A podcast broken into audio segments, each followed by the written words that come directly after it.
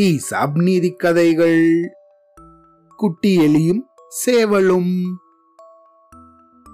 இந்தியாவில் ராஜஸ்தான் அப்படின்னு ஒரு மாநிலம் இருக்கு. இதுவோ ஒரு பாலைவன பகுதி.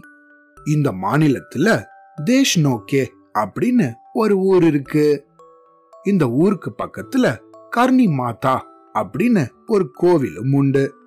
இந்த கோவில்ல பல ஆயிரக்கணக்கான எலிகள் வசிச்சிட்டு வரும்.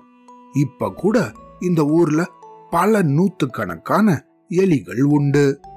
இப்படி பல வருஷத்துக்கு முன்னாடி இந்த தேஷ் நோக்கே அப்படிங்கிற ஊர்ல ஒரு தோட்டத்துல எலி ஒண்ணு வாழ்ந்துட்டு வந்துச்சு. அந்த எலிக்கு ஒரு சமயம் ஒரு குட்டி எலியும் பிறந்துச்சு. ஆனா இந்த குட்டி எலி என்ன பண்ணுச்சு தெரியுமா? அது பிறந்த கொஞ்ச நாளே ஆன சமயத்துல அம்மா கிட்ட சொல்லிக்காம அது பாட்டுக்கும் வீட்டை விட்டு ஊர் சுத்துறதுக்கும் போயிடுச்சு. இந்த குட்டி எலியோ அது வரைக்கும் வேற எந்த மிருகத்தையுமோ இந்த வெளி உலகத்தையோ பார்த்ததே கிடையாது. அப்படி அம்மா கிட்ட சொல்லிக்காம வீட்டை விட்டு வெளியே போயிருந்த இந்த குட்டி எலியோ சாயந்தரமானதும் அவங்களோட வீட்டுக்கு திரும்பி வந்துச்சு. இது வீட்டுக்கு வந்ததும் அதை பார்த்த அதோட அம்மாவோ ரொம்ப கோவப்பட்டாங்க. எதுக்காக அம்மா அப்பா கிட்ட சொல்லாம வெளியே போன? இப்படிதான் அஜாகிரதையா இருப்பாங்களா? சொல்லிட்டு போகணும் தானே? எங்களுக்கு எப்படி இருந்துச்சு தெரியுமா? நாங்க அப்படியே பதறி போயிட்டோம். அப்படின்னு இந்த குட்டி எலிக்கிட்ட அம்மா ரொம்ப கோவப்பட்டாங்க. அதுக்கப்புறமா சரி இனிமேல் இப்படி போகாத சரியா? அப்படின்னு சொல்லிட்டு அதுகிட்ட சரி இன்னைக்கு நீ எங்க போன? என்ன பண்ண? அப்படின்னு கேட்டாங்க. அதுக்கு இந்த குட்டி எலியும் அம்மா கிட்ட அம்மா அம்மா இன்னைக்கு நான் ஒரு பெரிய ராட்சசனையும் ஒரு கனிவான சாதுவையும் சந்திச்சேம்மா அப்படின்னு சொல்லுச்சு. இப்படி சொல்லிட்டு இந்த குட்டியலி தொடர்ந்து தன்னோட அம்மா கிட்ட அம்மா அம்மா நானு நம்ம வீட்டை விட்டு வெளியே போனேன்னா ரொம்ப தூரம் போயிட்டு இருந்தம்மா அப்படி நான் போகும்போது இந்த ரெண்டு பேரும் வழியில நின்னுகிட்டு இருந்தாங்க. அந்த ராட்சசனுக்கு பல நிறங்கள்ல தோகைகள் இருந்துச்சுமா? அதுக்கு கூரிய நகங்களும் இருந்துச்சு தெரியுமா? அது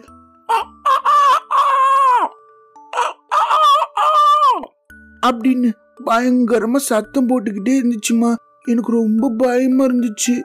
ஆனா அதுக்கு பக்கத்திலேயே இந்த சாதுவும் இருந்தாருமா.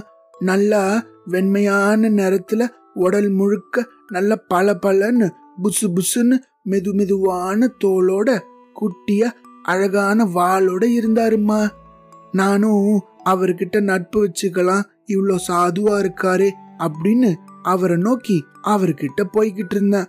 அப்போதான் அந்த ராட்சசம் வந்து பெருசா அப்படின்னு கூவி எல்லாத்தையும் களைச்சிட்டாம்மா.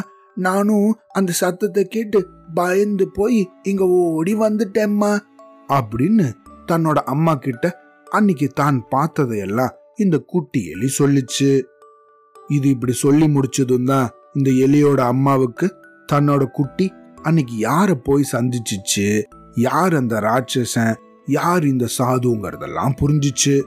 உடனே இது தன்னோட குட்டிய பார்த்து ஆஹா நீனு இன்னைக்கு போய் பார்த்துட்டு வந்து சாதுன்னு சொல்றல்ல?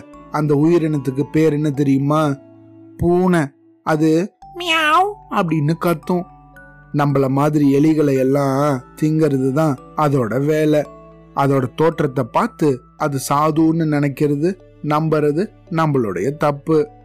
அதே நேரத்துல அந்த பூனைய உன்னை திங்க விடாம கொக்கரக்கோன்னு கத்தி உன்னை காப்பாத்துச்சே.